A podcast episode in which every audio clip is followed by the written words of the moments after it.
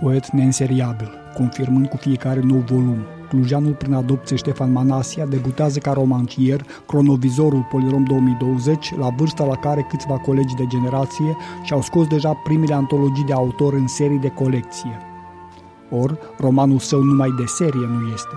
Chiar dacă unele trăsături comune prozei românești din ultimul deceniu, autoficțiunea, fragmentarismul, pe alocuri un limbaj tare, se regăsesc și la el, atât cât se condimenteze scrierea. Ce m-a prins de la bun început este scriitura, remarcată și de Doris Mironescu.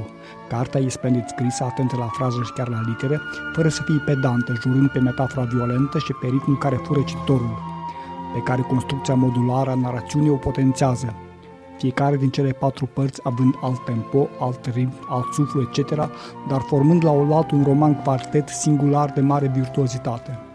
Senzația la lectură e că tocmai asist la un salto mortale stilistic. Nu mai puțin adevărat însă că există și o secvență reală în care acesta se lasă cu moarte de om. Apoi Edi a vrut să ne arate o nouă cădere de jiu-jitsu, pe brațe, în față, comprimarea în reluare a braților amortizând șocul. A rămas întins pe burtă în iarbă, ca și cum ar fi obosit sau s-ar fi gândit la ceva. Căderea fusese perfectă. I-am admirat grația. L-am întors pe spate cu fața la noi. Edi surâdea. În frunte părea să aibă o bucată mare de zahăr candel. Și așa am văzut toți. Numai pe urmă am realizat că pe muchiile de zahăr se închega sângele, negru-negru. Edi se trântise, știam de acum, într-un ciop de geam gros, ajuns acolo cine știe cum, ca un hanger lumina felinarului coregrafiase moartea maestrului, micului nostru maestru noctambul.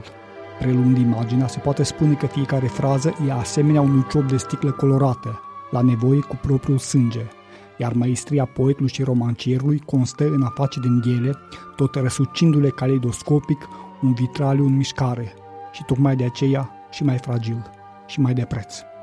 Pentru Radio Europa Liberă, Emilian Galaicu Păunu.